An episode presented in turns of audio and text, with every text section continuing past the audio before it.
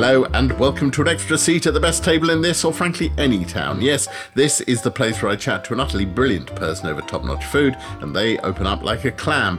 My guest today is a superb actor and writer who consistently creates characters which are detailed, clever, and often hilarious, such as Sister Den Flixter in Getting On, or the Government Director of Communications Terry Coverley in The Thick of It. She's been in plenty of films, including Notes on a Scandal and The Invisible Woman, and she's just won a Best Actress BAFTA for her moving performance in the film After Love, in which she plays the newly widowed Mary Hussein. It's the brilliant Joanna Scanlan. In order to make that scene work, it meant that I had to put the milk into the tea before I poured the water on from the kettle. Every time I did it, I thought this is an offence against tea making.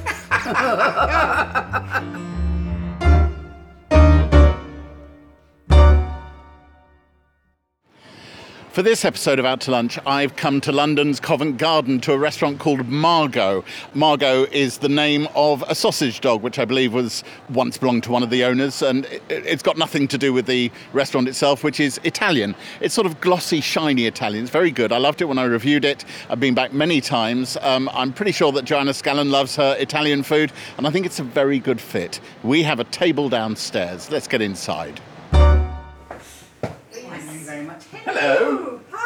Last, to meet you. very lovely to meet you too. Isn't it a An joy? honour, an honour and a joy. Have a seat. Thank you very much.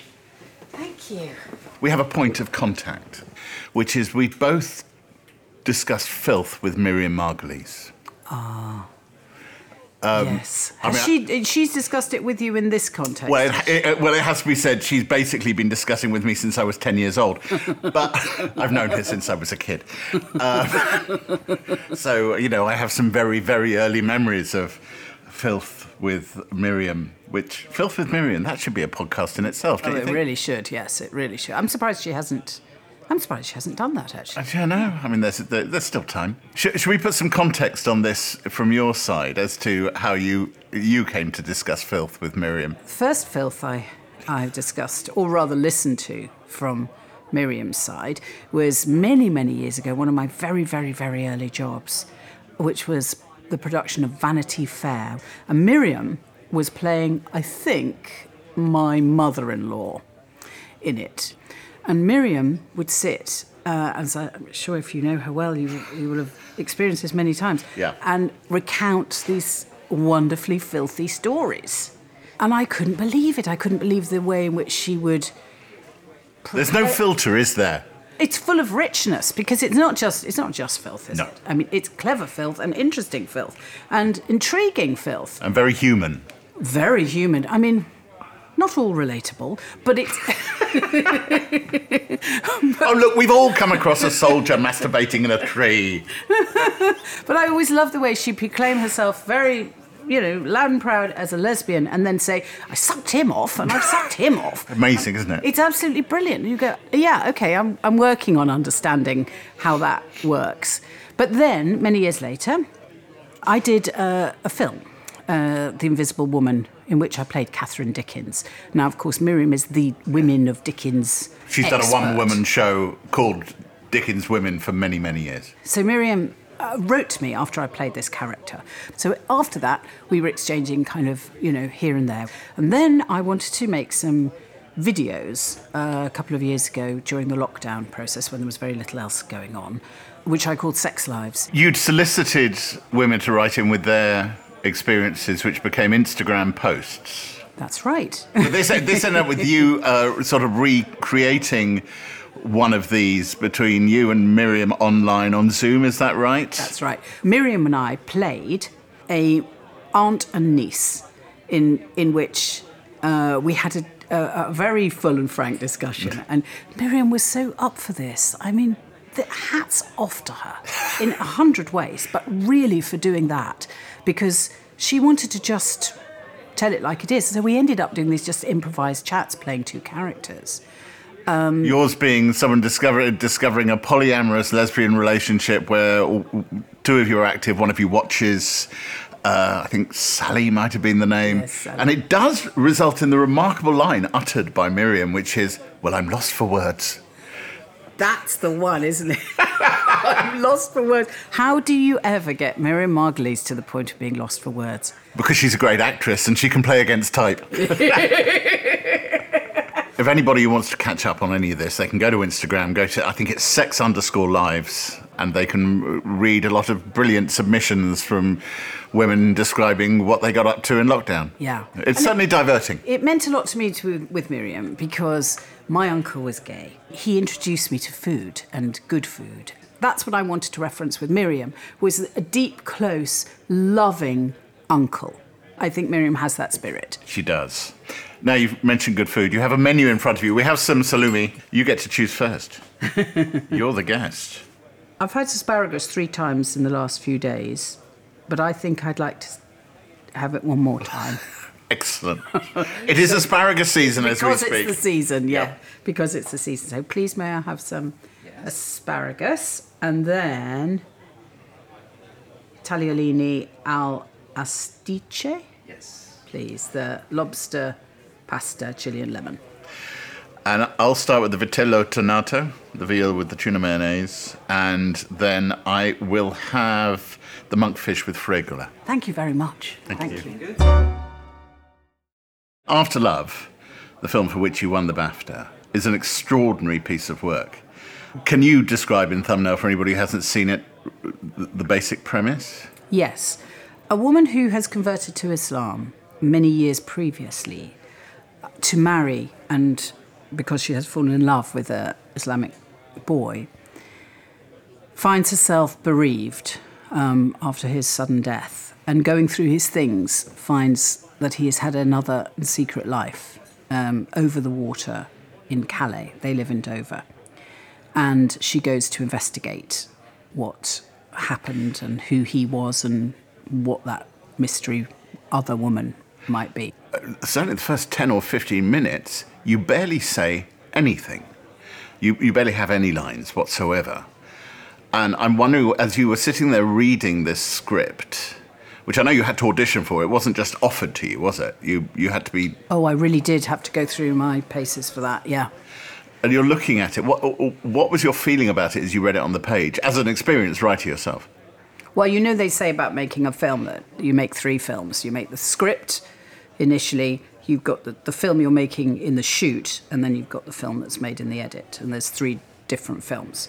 Well, the film that was the script at that stage, it had a, a lot of what we ended up with, but there was a, a whole story from before he dies, Ahmed dies. That's not a spoiler because he dies in the first 90 seconds of the film. He does, And yeah. it's an extraordinary piece of cinema the way that's portrayed. Isn't that Yeah, it really? just brilliant. Do you know, the only thing I can think of as you say that is um, in order to make that scene work, everything had to happen in very kind of clean sequence. But in order to do that, it meant that I had to put the milk into the tea before I pour, poured the water on from the kettle because, it, because of the way the fridge was in the kitchen. And so I couldn't make the cross twice. Right. So I had to put the milk in. And every time I did it, I thought, this is an offence against tea making.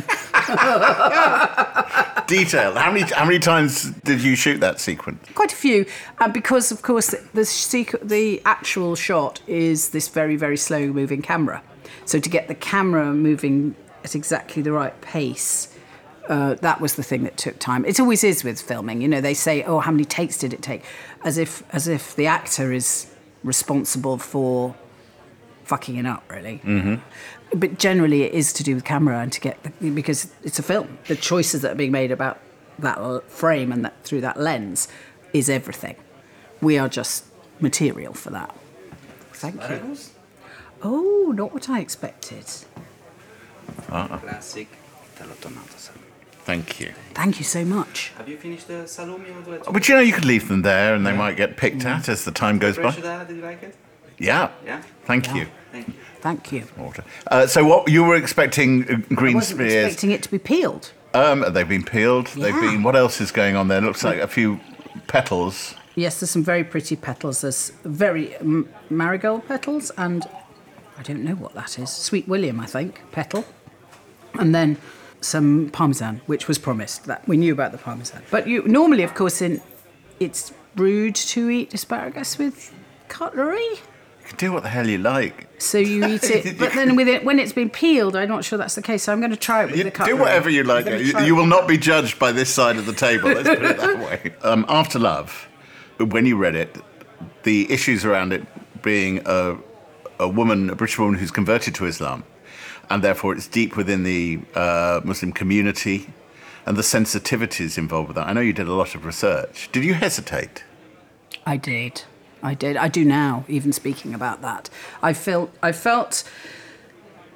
Uh, I had the safety net and the luxury of being able to base my character around Aleem Khan's mother, the director writer's mother, because he had written it as a sort of in honor of her.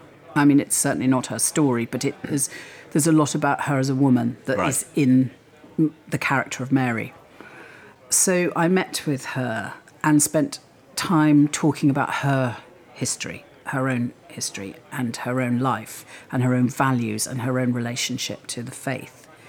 Sufficiently to feel like I'm talking about one woman here and not just being representative of a movement or, or a whole faith or A whole community. or a whole community and a whole culture. And I thought Aleem is his father came from Pakistan, his mother came from Walthamstow. They met where Right. teenagers hang out in those old tower blocks that have now been knocked down in Walthamstow.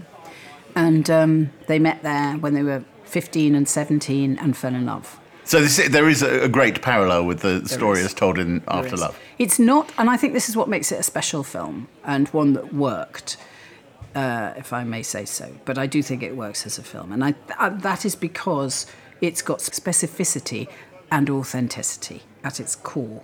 Um, it's not trying to tell us anything about Islam or what it's like to be a white convert to Islam. As such, There's a very simple line in there where you say, I've worn the veil longer than I haven't. yeah, And Yeah. that's pretty much it, actually. yeah. And then, well, there's one other line. I, I did something for my husband no other woman could no do. other woman could do. Yeah, and, and we also had I also had the support, if you like, of my uh, fellow actors who were in the scenes of the funeral. I spent a lot of time with them, Sudha Bhuchar, people that I'd worked with before, who were very supportive and said, you know, this is okay. I'm going to help you with your namaz prayer. I'm going to help you to try to integrate with this. The other moment, and this is just pure curiosity, how long did you have to lie on your back in the sea for? That was quite short. I'm, Um, I'm relieved to hear it. That was quite short, but it was lovely. I've, I've, I've done loads and loads of sea swimming in my life, weirdly. I actually love swimming uh, in cold water, prefer it to warm water, and I. So that didn't bother me at all. What wasn't quite so fine was that the camp, we didn't have the money for any sort of rig, proper rig for the camera, which meant that Alexander was holding onto the camera, and uh, waves kept crashing over him, which meant that he was is very heavy and that he was about to drop it directly onto my face, and Nice. that nearly happened a couple of times. And I did in that moment, actually looking back on it, I remember thinking, I just have to just take my chances. The waves will do what they would do. And we had a grip who was ginormous, and he just held on to him. So Alex was holding the camera, and the grip was holding the- camera operator, and we were just had to roll with it. It was a, that was the dramatic moment. It wasn't about being cold. Did you know when you were making it that it was working? No, I think it. I think making um, low budget independent cinema in Britain is a really arduous process. I think we were on it for four four and a half weeks or something. That's no time at all for a 90 minute feature. for a 90 minute feature. No time to do lots of retakes, no time to have lots of conversations, lots of practical things to handle. But what I did know as we were going through it was that it was a brilliant script, that Aleem was had a vision that was very fresh, kind of beginner's mind to the whole business of storytelling. He, um, this was his first feature, wasn't it? He'd made shorts before, but this was the first feature. Yeah, and he was, and he's quite uncompromising. He comes in with something that doesn't come out of the box of things that have been made before. Although you talked about, you know, you say that was a short period. When you were making something like The Thick of It, surely episodes of that were shot, shot in an even quicker turnaround. one day on the thick of it, Yeah. I seem to remember we shot 35 pages. Bloody hell. I mean, looking back on that, that seems impossible. I'm going to have to ask Armando or Adam Tandy if that was really true. But I remember, but that was very different because we were improvising. How much of it was improvised and how much of it was on the page when you were playing Terry? It was a, a, a very nice combination of both. So I think we used to do the improvising first and then we would do the script last. Seem to remember. And how often did the improvised version make the cut? Loads of times. I remember when Armando first, when we did the very, very first version of it, which was three episodes, that he did struggle in the edit with uh, two, two editors, but because there was so much material to get through. That's how they make documentary. Sure. They shoot, shoot, shoot, shoot, shoot, shoot, and then the real program is made sitting in an edit suite quietly. But in documentary, for the one week that you might have in fiction to edit, in documentary you've got five. Do you know that asparagus was virtually raw? It was it was very different from how English asparagus would be cooked. It was really, really super fresh, like crunchy. Good. My vitello tonnato was delicious. fantastic as well. Was it? I've mopped the plate with the bread.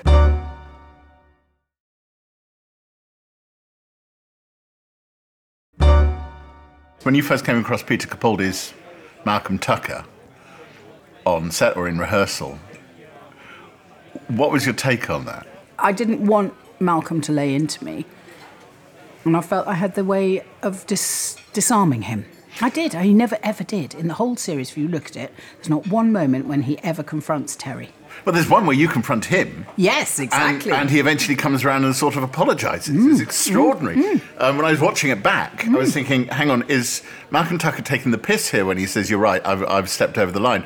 No, he's not. no, he's He- not. He's seen sense because Terry's made him see sense. So where was she in bloody Partygate? Well, she was going around with a black bin bag cleaning out the bottles, wasn't she? No, I think she was putting the orders in actually Do you think? for the discounts that she could get from her old employer.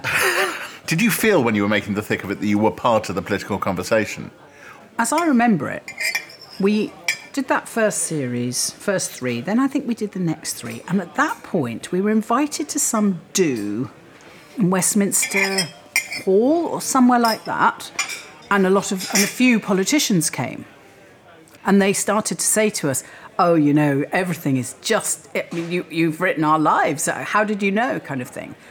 And that was the first time we looked at each other and went, really? This isn't exaggerated? It's quite disturbing, isn't it? Very disturbing. Now, Armando may have known that, and Jesse might have known that because they'd been closer into that system. But I was really surprised because I did think we were exaggerating and I thought it was ludicrous. And I mean, I obviously all those stories at the time about the enforcer, etc., etc., were going around, but I didn't realize it was the chaos underneath that was accurate. What do you make of where we are right now in 2022? We are talking the day after the release of Sue Gray's report. I can't believe, I mean, aside from whether Boris Johnson should resign as Prime Minister, aside from those questions, that to allow what seemed to me to be u- useful, probably arrog- arrogance to that extent, when the rest of the nation were living in fear of their own lives and the loss of those close to them, I suddenly hit me this morning. I just thought that is horrendous. It's also reasonable to suggest that Iannucci and Armstrong wouldn't have written it because it would be too broad and too arch. They might have done, you know, though. Really? I mean, I actually think they are. I, I don't think the thick of it has been out thick of it, out thick of it um, by these events because actually I think Armando is very, um, he's very clear, seer-like qualities around political activity, and I think he knows how dark it gets. I mean, we perhaps might not, he might have not chosen to put it into a show because it, it is very dark. It's genuinely in Fall of the Roman Empire kind of behaviour, I think. The loss of any kind of empathy or compassion or responsibility, I feel, is by our political class is deeply upsetting. You just won a, the BAFTA for Best Actress for After Love, and in that speech you did reference a GP hmm. who had set you on a course. He was a consultant physician at a hospital. Oh, He was a diagnostician. And I went to him because I had a breakdown, whatever. Sajid Javid has just come out recently and talked about a proper diagnosis for ME, chronic fatigue syndrome. And that was what, at the time, I was diagnosed with. How long did it go on for? It went on properly, properly, as in I couldn't do a thing. Couldn't lift, you know, pull the skin off a rice pudding, as my uh, grandfather would say, for a year. Does he stage an intervention? What does he say to you that's so important? Sat me down, asked me two questions, I think. One was, What do you dream about? And then said, Was there ever anything else you wanted to do in your life? And I said, Well, yes, I had, I had planned and hoped to be an actor. And he, said, and he just paused for a moment and very simply said, I think if you don't go back to acting, you'll be ill for the rest of your life. It's an extraordinary thing to say, isn't it? Because it strikes me as being quite off the medical patch. Yeah. Medicine is a very sh- sharp and precise tool, isn't it? And it's also an art. It's a science and an art. And any medics that I've ever talked to have always said the big picture is very, very important. But the, the way that medicine has gone is closer and closer into uh, specialisms. And you need, we do need those specialisms. My goodness, where would heart surgery be without them?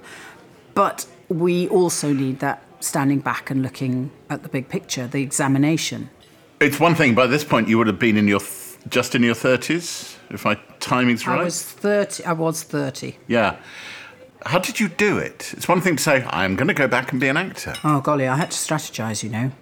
And in the meantime, I took a job at the Arts Council.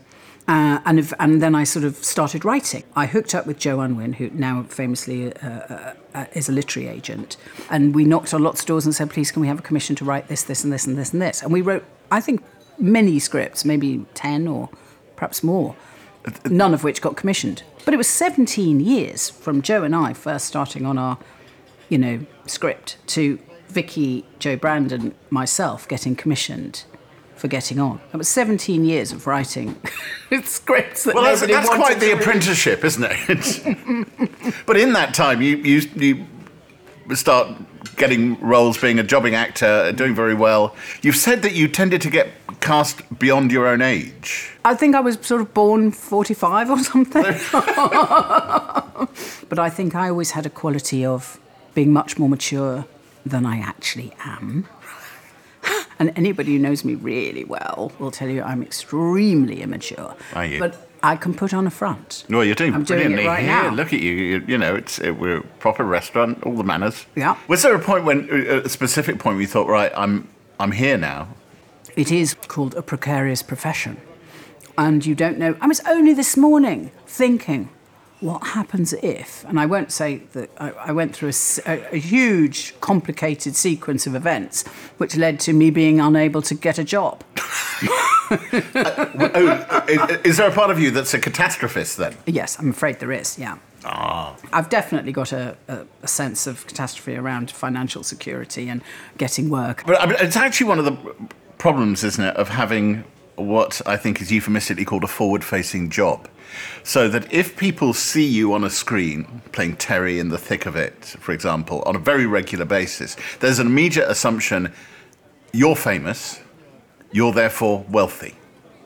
there's a game we, we're playing right now even which is that i am somewhere somehow special and different and that i don't have the concerns of you know every everyday life because i guess this started with that whole publicity machine in hollywood didn't it you, you need to have an audience be able to kind of look to the silver screen for its sense of otherness and magic You're a commodity. Once you're cast in a role, because productions are expensive, they need to recoup, whether it be by getting an audience big enough on TV so they can sell elsewhere or, or whatever. You become a commodity, and to make you a commodity, you have to become a special thing. A special and different thing. Yeah. Otherness. I like ordinariness. I value ordinariness.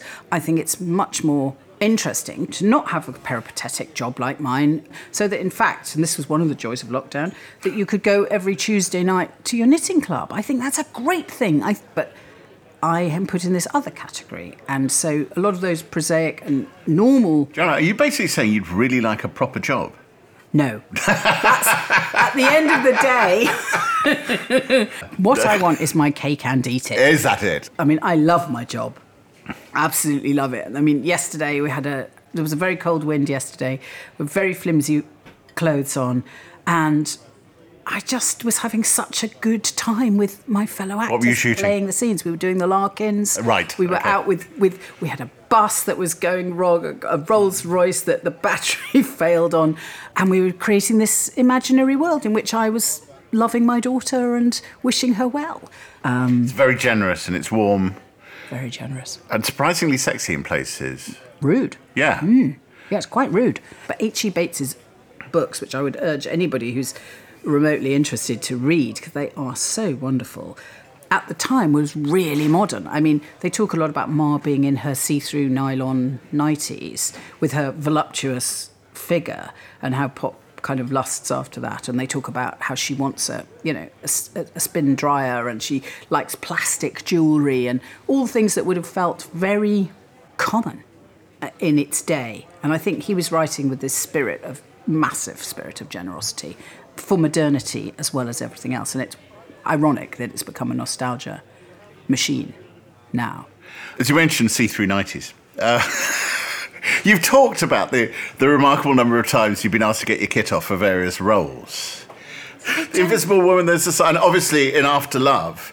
You've also said really interestingly that it's, you know, this is about being a part of a, your body is part of character. Yeah.